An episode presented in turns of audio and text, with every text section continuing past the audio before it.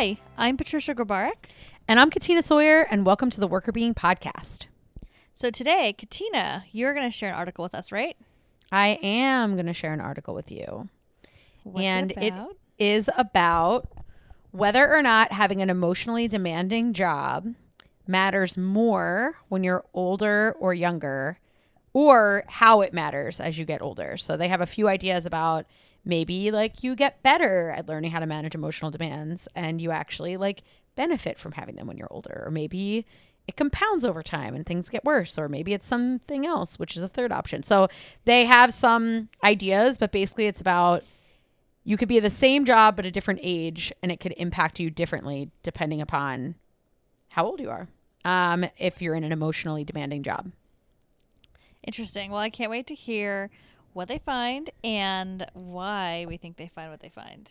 yes so yeah if you're in an emotionally demanding job listen up that's like customer service caring professions uh, anyone who's like in a social they call it social control job like a police officer Oh, yeah. Okay. Social control. yes yes i mean it's a i mean It's kind of a weird who knows yeah i mean way of calling it. Yeah. that's a Got very it. like fancy yeah Law exactly. enforcement or Yes. something like that. Yes. So those are people who should their ears should perk up particularly at this article.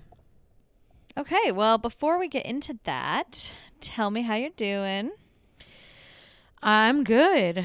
Um everything here is like pretty much the same as usual. Um still hanging around inside, not doing too much. I know you and I both have had a couple very busy weeks and have a couple more busy weeks upcoming and um so I feel like we're just trying to like get through them as best we can and then I don't know like part like early March I'm going to like do a little celebration of happiness for getting through this like very heavy overwork time and you should probably too. Yeah, I think this actually will air hopefully at a time where we feel a little bit calmer. Yes. If you're Um, listening to this, crossed. I'm feeling more calm. Don't worry for me. we can I'm hope. doing better. yeah. Yes, it's Yeah. true. Yeah, well we've been doing um just for everyone who's listening, we've been doing some consulting work um for the past couple weeks which has been in like a bunch of different time zones and so Mm-hmm. Um and then on top of it we obviously have our um you know regular jobs and that requires us sometimes also to do uh, meetings or things that are like off schedule after work or whatever. And then we have all our Workr Beeing stuff which usually happens outside work hours. Um so we are like just doing a lot. And there were a few days there last week where patricia had to get up at 2 a.m to do some trainings. Actually like 1.30 basically. Yeah. It was Um, rough. yeah. That was rough. I had like a three hour nap and then I woke up to do the trainings and then I had like another three hour nap and then had to get back up to do more work and trainings. yeah So it was, a- yeah, it was a lot. I feel like I sort of recovered and then messed myself up again because last night I stayed up too late. So there's that. yeah i i know i've been all off with my sleep as well i um you know i usually stay up pretty late um regularly and on the weekend i usually stay up pretty late and uh i think just because the sleep not sleeping had like caught up to me on um friday uh, my brother and I have been playing phone tag forever, and I hadn't been able to get in. Well, he hadn't been able to get in touch with me, and whatever. So I was like, "Oh, on Friday night, like, we'll we'll just like get on a Zoom and talk." And by like eleven thirty, I was like, "Goodbye, I must go." Like, I was just like, I can't. I like literally can't like be alive anymore. So, and like eleven thirty on a Friday for me is very early. Yeah. It is very early for you. Yeah, I was like, fare thee well. Like, I must leave this Zoom now. And then, like, literally within like 30 seconds, I was asleep. Like, I was done. So I know that my sleep last week was like messed up. At least this week, we don't have any crazy early, because late, because we have some late ones, but like late doesn't bother me. At least I, I'm usually up later, but like get, you know, being signed onto the computer at 4.30 a.m. and for you 1.30 a.m., it's like a lot. yeah it's a lot it is a lot um and it was it was a lot too because like i i actually am the opposite of you like i start working really early so i tend to go to bed earlier Um, not that early, but like, you know, 11, 11.30 or so, which I know is like, you're still like starting your day at that time. Right. But, Right. um, obviously different time zones, so that kind of helps us out. yes. But uh but yeah, but because I start my day early and like we had another training at seven AM Pacific. So it was like we ended at four. Yeah. And then I had to be up and ready for the next one at seven. So I had like two hours to like try to squeeze in a little bit of sleep. Uh yeah, I was so messed up because of it. So messed up. Um sleep is so important. Yeah, we had no really choice is. though. Like there really wasn't much that we could do last week. I mean, it was just it was what it was. Yeah. Um, we tried our best, but you know, sometimes it's going to be like that. And I did say to Brendan, well, you know, in a past existence, pre-COVID, we I would have been like probably like up at three to go to the airport at four to get on a plane at six so we could land and do a training at nine you know like so i'm like Yeah. at least at the very least it's like in our house right like that's a little bit better Yeah, that does make it a little bit easier. And I think also, like, we did a decent job of trying to space out the training. So I think Yeah. the way we've spaced it out, it's like, yes, last week was the worst week, but then we have Yeah. a few more this week. Um, and those are going to be fine because they're more spread out. There's not as many of them. And then we have like our last, last one next week. So it's kind of, yeah we had like a rough week, but I think that in the Yeah. end, the approach was generally good. That we didn't have all of them at once. Because at one point we were going to have everything simultaneously for two weeks, Yeah. and that would have been two weeks of death, basically. yeah that would have been really funny i know like i it's uh, i hope that none of my students are listening to this but i delivered uh, like a two and a half hour lecture on one of the days that we did it and like i don't really remember doing that like i i was looking at it today and i was like did i already teach this it's like i think i did and then i like looked back and i was like yeah i did teach this i don't really like even I I know I did, but like I just don't even really remember having done that. And I was like, that's probably not Not great. great. yeah. Well, I I mean, I haven't announced this to the listeners, but like I'm actually going to be switching my full-time job. yeah. and I gave my notice. Like, well, I started telling everybody last week. I gave my notice the week before, but I started telling everybody last week. Um, I start next week for my new gig, but yeah. anyways, the yeah, so yay, that's exciting. But the week that I'm telling everybody that I'm leaving is the same week that I'm not getting any sleep. And like I love my team. I'm not like leaving because I don't like people or it's a bad situation or something. Like I absolutely love where I work. Um, it's purely like a developmental opportunity reason. And anyway, so I have to tell people that I really care about that I'm leaving. And I'm tired, so you can imagine how much crying I did. Like you know me, I was like crying all of last week. It's like the entire week was just crying, crying, crying. Oh my gosh, it was so bad.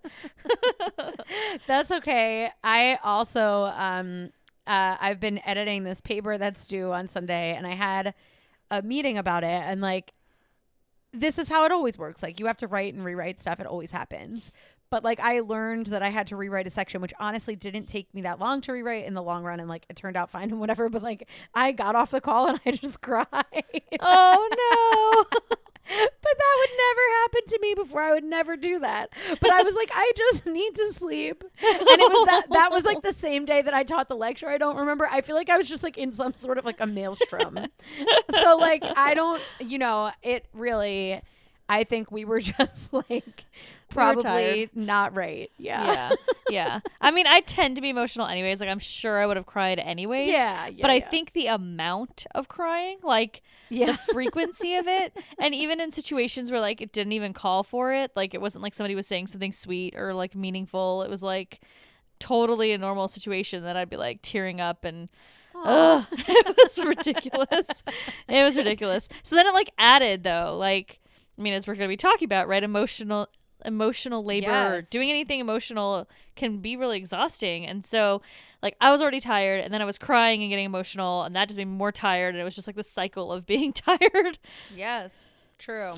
No, and I mean it is always going to be emotional when you like leave a team and uh, like you said you really like where you're going or you really like where you are you're going because it's a um, developmental opportunity but it is very exciting you have Yes. exciting things on the horizon Yes, exciting stuff. It should be good. But, anyways, enough about our lack of sleep and us not following our own um, guidance We've been, around. we've been sleep deprived, and now we can't stop talking about being sleep deprived. It's like a secondary symptom of being sleep deprived. pretty much. Pretty Yes, much. So don't do what we did. Try to get more sleep Yeah, if you can. Um, and then tell us, Katina, what happens with these kinds of jobs, emotionally draining and Yes. exhausting jobs. I will. Okay, so this article is called Experience Vulnerability or Overload. Emotional job demands as moderators in trajectories of emotional well being and job satisfaction across the working lifespan. Oh my god, it's so long. it really is. Um, and it is by Susan Reh, Cornelia Wieck, and Susanne Scheibe. And it is in the Journal of Applied Psychology, and it just came out in 2021. Um, yes. So basically, what they're interested in in this particular article is really a big, big data set that takes a look at over people's lifespans. What is the impact of emotional jobs?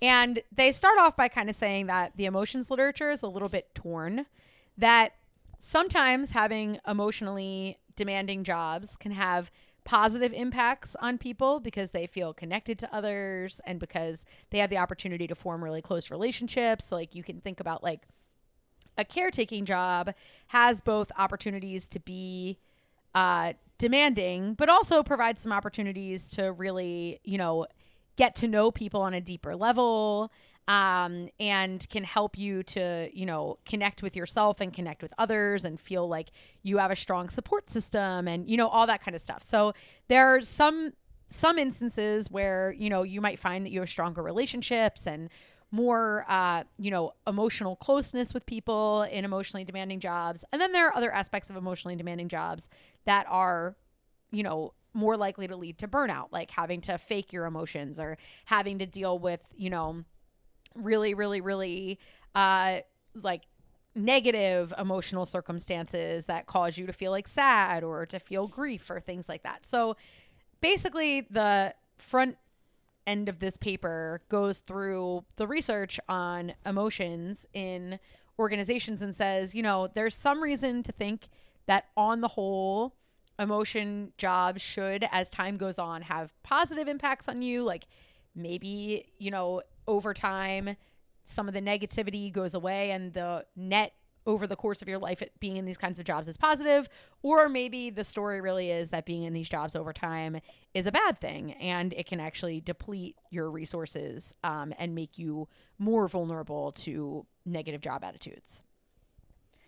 So, I mean, I can see the argument for both, and it makes sense that I wonder, like, the thing that initially would come to me is, are you getting better at this stuff as you get older, right? So, assuming, Yes. assuming that you're in this for the long haul, these types of careers, that do you get better?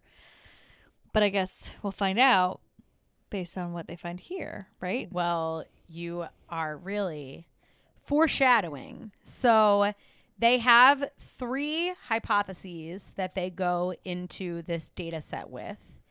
And um, it's based on this idea, uh, this SAVI model, um, which is this model of strengths and vulnerabilities integration. And this is a lifespan development model. And basically, what it says is that as you approach import, important points in your life, and in this instance, they're looking at aging, so they're thinking about like the end of your working life, um, that it has impacts on your well being. Um, so there's some evidence to suggest that people's emotional well being goes up when they get older uh, because they do more things to take care of their emotional lives. Um, so your life experience can serve as an important resource in regulating your emotions. So just like you're saying, you have more experience with being able to understand and uh, manage your emotions in a way that's healthy for you. And so you're better able to potentially divert yourself away from negative things and you tend to also view unpleasant situations more positively as you get older. So, um, get like kind of like don't sweat the small stuff type thing. Like people who are older tend to be able to view more positivity in unpleasant situations and spend less time worrying about unpleasant situations.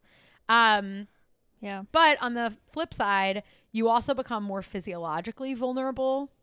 Um, and so you might become more physically ill, or you might um, have a harder time, um, you know, with various um, physiological, like the just the reality of aging. Um, and so that kind of counteracts some of those things where like even if you've learned to manage things well you might be dealing with more serious sorts of things that you've never encountered before like your own personal health issues. Um, and you also might be um, dealing with uh, taking longer to recover from stressors that do get to you because you're just not physiologically in the same state of like arousal anymore. Um, so this model basically taken together says that there are some positive impacts of getting older on well-being and some negative impacts of getting older on well-being. And some of that has to do with the amount of emotions that you're experiencing and your ability to manage those emotions. And so they're sort of taking that theory and applying it to the workplace. Like i may be able to apply that same theory of kind of what happens to us in life also in work that over time there on one hand i might get better at managing these emotions but on the other hand i might be dealing with more emotional things like maybe i'm coming up like you were talking about crying leaving your team like maybe coming up on the end of my work life causes me to face different emotional challenges that I haven't faced before, and I don't know how to cope with those emotions around retirement or things of that nature. Um, so they're sort of taking that approach and applying it to emotions that you experience in the workplace and saying, okay, how is this affecting people's well being over time? That's interesting. I mean, I could see, like you said, like this basically just shows that there could be two things that could happen. It could go either way, where people can do better or worse. Um, oh man, I'm just thinking through like, I mean, obviously everyone's aging all the time, right?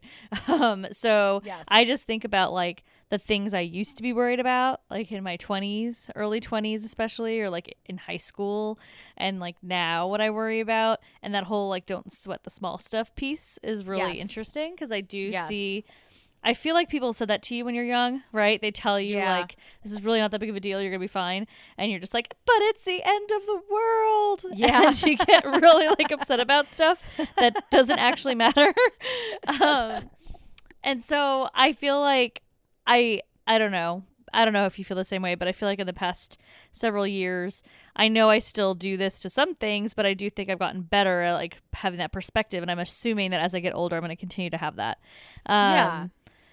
But the physical part is really interesting too, because I do feel like when I look at, you know, my parents, for example, or, you know, other family members or people that I interact with that are um, more senior than I am, like, I do feel like they kind of let a lot of small things go more easily that maybe I wouldn't. Not everything, but some things. Yeah.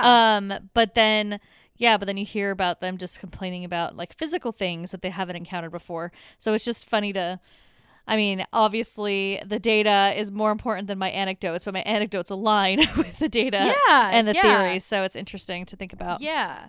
No, definitely. And I think that that's basically what they're saying is like, you know, some things that would have really bothered you, you realize like, oh, I used to, I, you know, I worried about that for however long, and now I don't worry about that. I like, and it turned out fine. So that worrying wasn't worthwhile, right? So then when you come against something similar, you're like, okay, I remember last time I was so worried, and you know, and everything turned out okay. So I'm not going to waste time worrying about that again, kind of thing. Um, but yet, like, if you encounter something new, like, you know, people getting older, getting sick, like other kinds of things in life that you really haven't encountered before, that can be a new challenge that you actually don't know how to manage the emotions around. So um, it's sort of a mixed bag, right? Um, so that they have these three um, sort of hypotheses of how being in an emotionally demanding job might impact your um, well-being, your emotional well-being, and your job satisfaction. Um, and the first is sort of the the positive end of things, which is that the more experience that I have in managing this, the better I get at it. And they actually have a couple of ideas that even being good at a managing at a managing emotional managing e managing um at managing emotional demands can make you feel like you've learned something and you're productive and competent so like if you go to work and you see other people getting upset about something that you used to get upset about but you're not anymore you might feel like even better being in that job because you realize how far you've come and how much you've learned. Um, you also might have got to a place where you're so competent and expert in dealing with customers that you can spend less time managing those things and more time building per- interpersonal relationships with the people around you at work. So it might leave you more time to have positive relationships, whereas before you might have spent a lot more time managing negative relationships. So, like if a customer is really angry with you before, maybe that would take you a really long time to figure out how to deal with that. And maybe afterwards you would have to calm down from that for a long time. And so you would be letting that sort of like taint your whole day and maybe you wouldn't have leftover time to like socialize or befriend other people. But now that you've gotten better at it you have more time not just to like avoid the negativity but you also have like you can use that time to create more positive relationships. Um so they're basically saying that in this instance they expect that there will be a more positive effect of being in an emotionally demanding job the older you are compared to the younger you are. So the more new you are, the more stressful these things are and over time they be- they have a more positive impact on your outcomes. So that's the first kind of hypothesis that they have. Okay, so the first theory. But that may not be what actually happens, right? Correct. So they have multiple theories. Yes, and they're going to test all three of these ideas. Okay. Um so the second idea is actually the opposite of that. That being in these jobs is really hard and that I, you know, may learn how to deal with it, but I always am going to feel some sort of like emotional dissonance. Like nobody likes getting yelled at by a customer, even if you're good at dealing with it. So while I may learn how to cope with it, those like tiny strains that build up over time might end up becoming a more serious problem. So that it's not that I'm getting better at it and so it's getting easier and the outcomes are more positive, but rather that over time, even if I am getting better at it, it's still like stressful and I might just be like socking away that stress and it's mounting and mounting and mounting. And, um, you know, as a result, as I'm getting older, it's actually being in this job is actually having more negative implications on me. Um, they also talk about the physical piece of it that um, as you become uh, more physically and biologically declined, that uh, the added stress so it's kind of like okay i'm i i don't feel as great anymore and now i also have to deal with this like person who's mad about their coffee and like frankly like there are bigger things to worry about in life. It could annoy you more and cause you more irritation when people are upset about job related stuff um, and that could exacerbate the negative feelings that you experience as time goes on. So the second hypothesis is for younger workers, it has less of an impact, kind of a middle impact for mid range workers, and for older workers, it has a stronger negative impact. It's interesting that you called out that piece about like it being annoying because I think it could, like, to me, my initial gut instinct is like, oh, well, someone's getting mad about coffee, like, whatever, who cares? They're just being, they're just being unreasonable and move on. That could be one way you go. But the other way is, like you're saying, it's like, why, like, I can't handle this person freaking out about this when there's really no reason to be freaking out about this. And that could be a stressor for sure. And I, like, I can just imagine, like, I'm just even thinking about, like, in my own career, like obviously dealing with clients all the time, you know, tons and tons of clients in my career so far. And I feel like I've definitely gotten better at letting go of when a customer or client of some sort is upset about something. Um, and I know there's nothing I could have done differently, and they're just being a little bit, I don't know, a little bit unreasonable in that Mhm. moment. But like while I feel like I can let go and not feel guilty about it like I did when I was younger, I do feel like it's kind of I don't know. I do feel more tired when I have to talk to that person again. Like I almost Right. like not it's not even like dread cuz like I don't dread it cuz I'm not like I know it's not going to impact like, you know, my life in a real real way, if you will. But I do get that moment of just kind of like, oh, this is going to be so tiring to have to deal with this. So I wonder, I don't know. Basically, my anecdotes are not useful at all, but No, but I, I, I understand what you're saying. yeah, I just kind of I can kind of see it. I can see it both ways, but I could definitely see the idea of having to deal with this over and over again. It's just like now you're just tired of dealing with that same type of problem with that same Yeah. person for no reason. When it doesn't Yeah. actually matter. They're mad about something that doesn't matter. Exactly. And like and yeah, and you have encountered the same problem so many times and you're probably just like I'm sick of this. Like yes, people are mad about whatever. I don't want to have to like deal with the same problem again. Um so yeah, so those are two that they have is like as you get older, if you have a job that's higher in emotional demands, you actually have positive outcomes because you feel good about yourself because you've learned how to deal with it. And um, that makes you feel good and competent and you are able to form other relationships. Or it could be that as I get older, the more emotionally demanding my job is, the worse it is because it compounds over time. Or there's this other one, which is basically like emotional demands don't really matter unless they're high. So it's not like, oh, if they're low, it'll be worse. And if they're high, it'll be better for me because I feel good about it. Or if they're low, it'll be better. If they're high, it'll be worse because I feel bad about it. This is kind of saying, like, maybe it doesn't matter except for in jobs where it's really high. And in those cases, they're expecting that if that's the case, that it would only matter when it's high, that it should probably ha- matter because it's going to have a negative impact. So in this instance, they're basically saying that another option would be, hey, you know, it doesn't get better or worse depending upon whether it's low or high. Really, the only thing that matters is that the job is high. That's called the overload effect. And uh, there's no real way of alleviating this. It's just that it's going to compound over time. So it's basically like a version of the second one, but just without saying there's a more positive um there's like a boost anywhere. So in the second one, you get a boost the less your job is uh, emotionally taxing. And this one, you, there's no boost. It's just either it doesn't matter or it gets worse. Got it. So it makes me think of like if we think about different jobs. So my example right there, where dealing with clients, and sometimes you have negative clients or negative situations with the client, and it sucks and it's exhausting. But like overall, in my day to day life, I'm not dealing with clients in that kind of a way. It's not Right. like there's emotional interactions that frequently with Right. clients. So for me, it just doesn't matter. Doesn't matter if I'm young, old, whatever. But Right. if I was working as at a coffee shop and having to smile and greet everybody positively and regardless of what the person is doing can just maintain that like service with a smile then that's where i might feel the negative impact if i'm older Exactly. Exactly. Okay. Um, Okay. and this one is also basically saying that um, you can tolerate and basically not see an impact of low and medium levels of emotional job demands.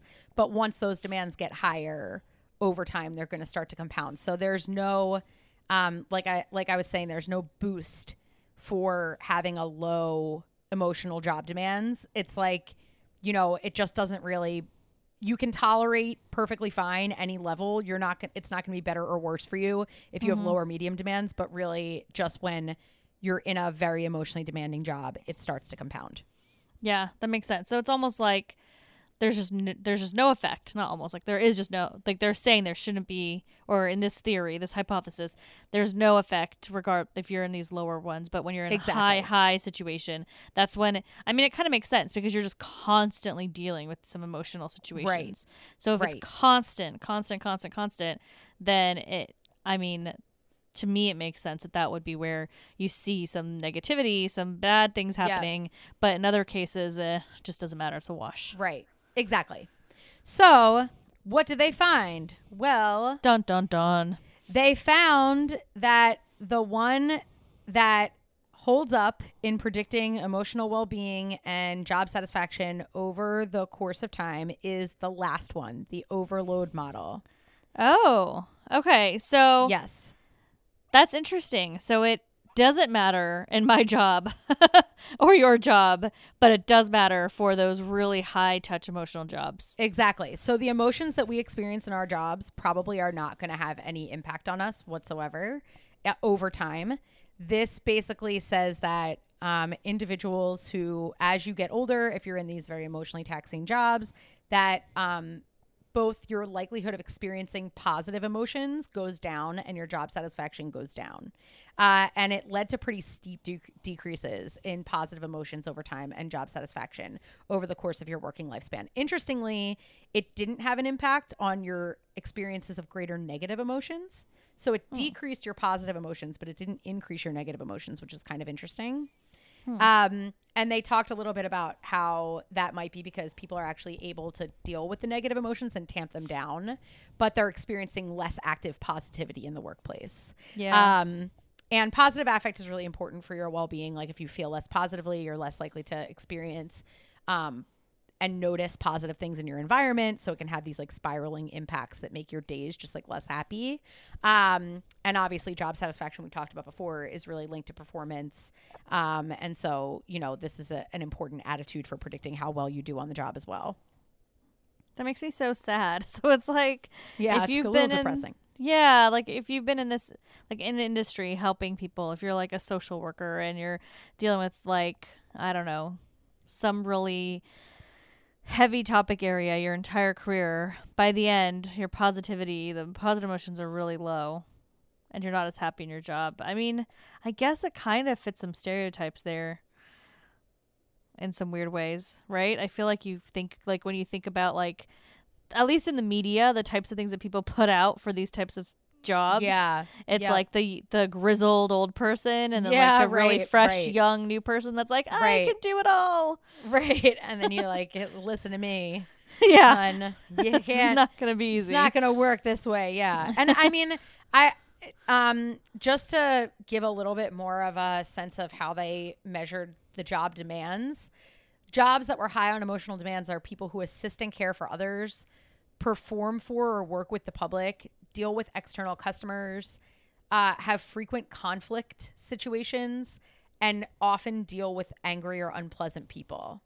So if your job was high on those, the higher you were on those, the more negative was the trajectory over time. So your it basically weighs on you as you get older, such that you get less and less happy and less and less satisfied over time.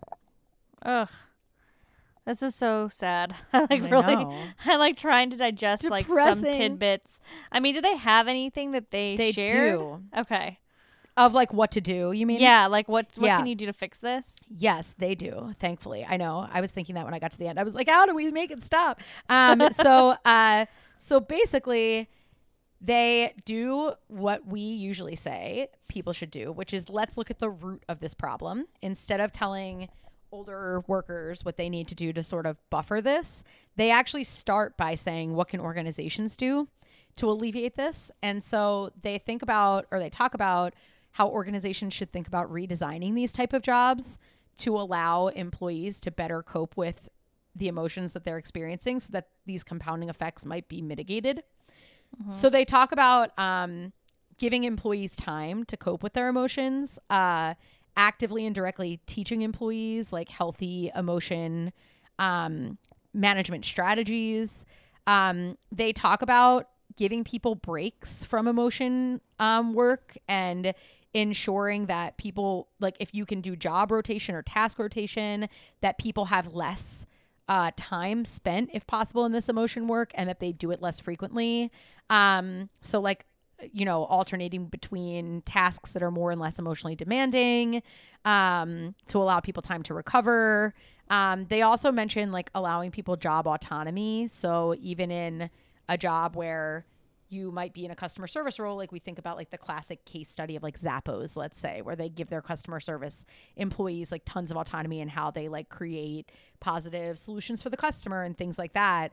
Um, so they talk a lot about how can they better design jobs so that employees can better manage and cope with the emotions they're experiencing and also so they can actually like decrease the amount of emotion work that employees are doing in general I like that. I like that they're going at it straight from an organizational perspective. Yeah. Um, because I think there are things that we can do to make these types of positions more effective for everybody involved. Um, so I like I like the idea of redesigning the job and figuring out like how you can give autonomy, how you can structure the role where you're not always a person that's getting the brunt of the negativity or when you have you know some client facing or customer facing moments versus having some less customer facing moments. So it sounds like they're basically based on what they found. Like we talked about those low and medium emotional job demand jobs are not affected long Right. term.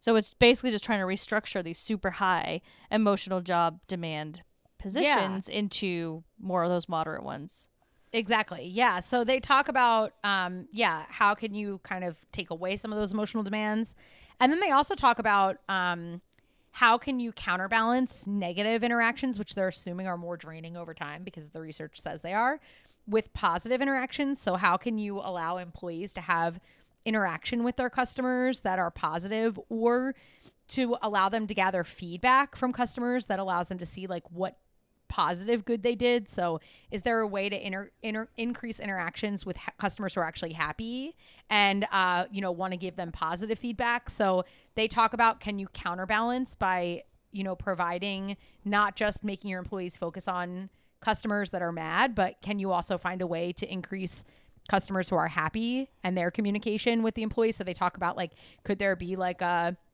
way that uh, customers can highlight employees easily that like made their day better, um, make their like service accomplishments more visible for empl- for customers. So kind of counterbalancing the positive and the negative. Um, and they also just like called out organizations straight up and they were like, look, a lot of companies have really bad customer service policies and uh, or bad, you know, patient care policies or things that don't help you to do a good job. And so a lot of people that are in these jobs don't have any leeway around what kind of solution they can provide and they know that the solutions that they're providing are not adequate. And so they basically say like have two-way dialogues with employees in these jobs to try to actually improve your service and just reduce the number of people who are mad. Like make Yeah. it so that your company is not constantly making people angry and now people have to bear the brunt of that anger. That's that's a really good point. Like, how about just make sure the product or whatever is good to begin Right. with, right? Um, fewer mistakes there and those types of things. Yeah, that makes a lot of sense. I, yeah, I think that makes sense. And then I also think, um, oh gosh, I lost it. There was something you were saying before that that I had a reaction to, but I can't remember it now.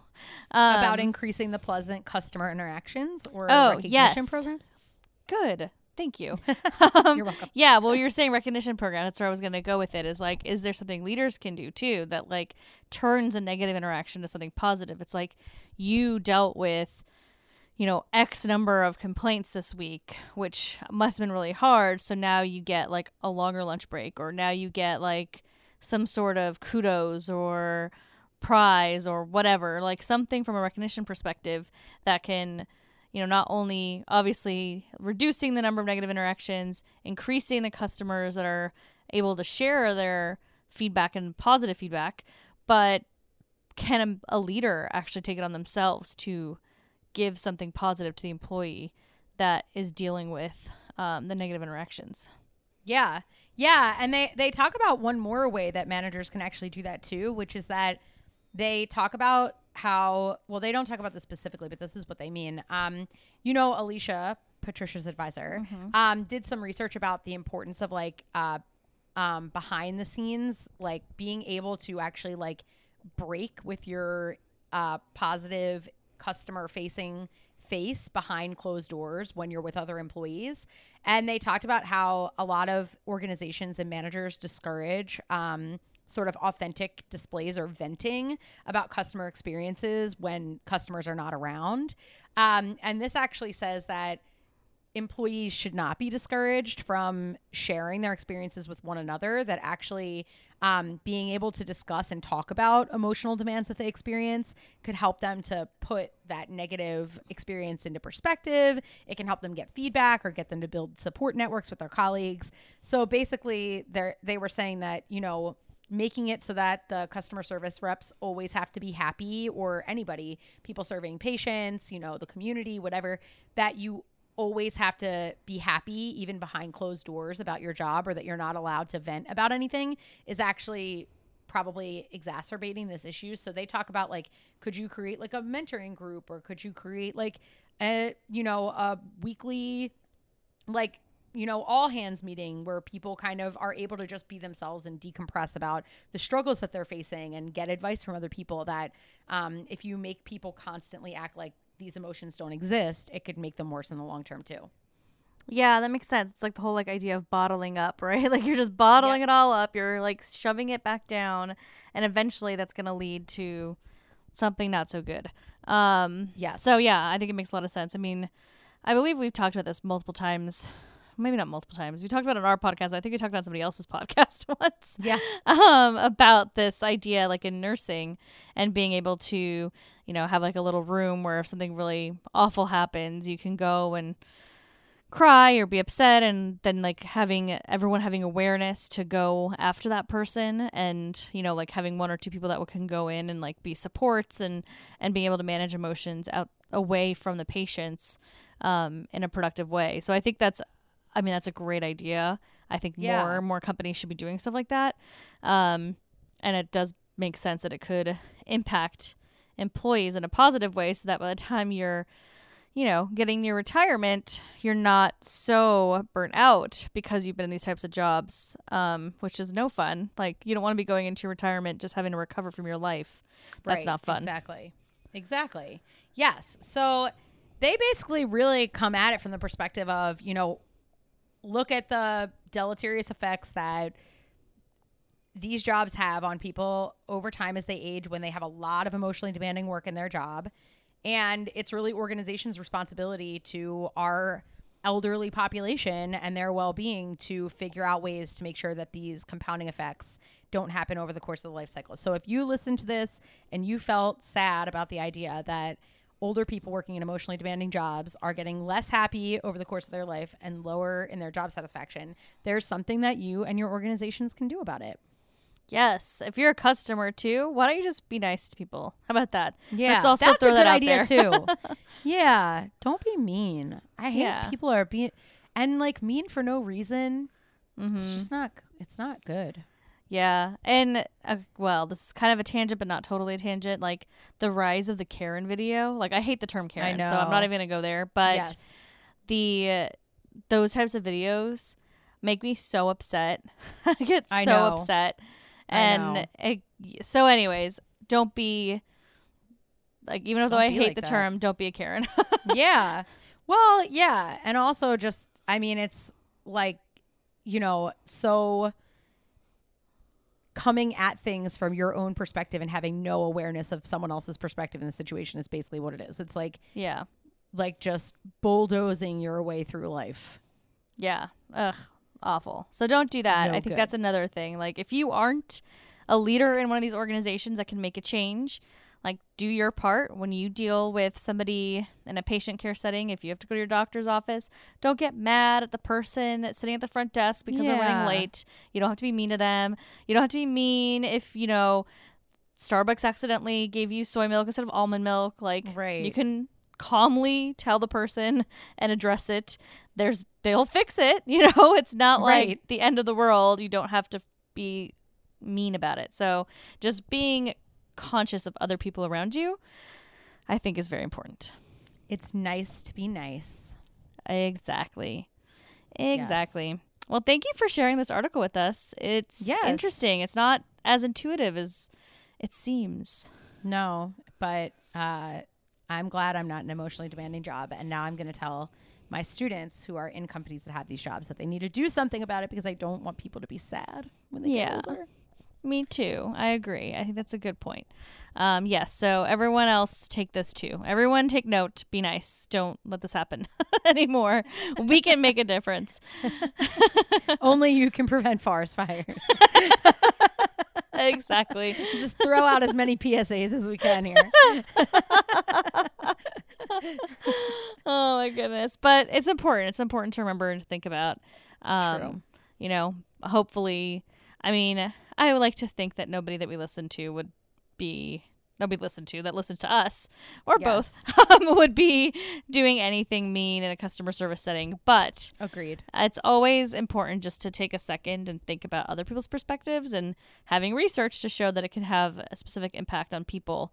Um, Yeah. Hopefully, can remind everyone to behave kindly Absolutely. in these situations. Yep. Okay. Well, thank you again. And for all of our fabulous listeners that never ever treat people poorly, we would love to hear from you. And we would love to hear your thoughts, questions about this article or anything else. You can always find us um, at our website, workrbeeing.com. You can email us at contact at workrbeeing.com. You can also find us on social media at workrbeeing on Instagram, LinkedIn, Facebook, and Twitter. And finally, we'll have a link um, in the show notes to our courses. We have a free course on managing stress. So if you're in one of these jobs and you need to manage your stress, probably a good place to go to learn how to do that. Um, and we have another course there as well if you'd like to check it out. So check out the show notes for that. Thanks for listening, and we'll talk to you next time. The Workr Beeing podcast is hosted by us, Patricia Grabarek and Katina Sawyer, and produced by Allie Johnson.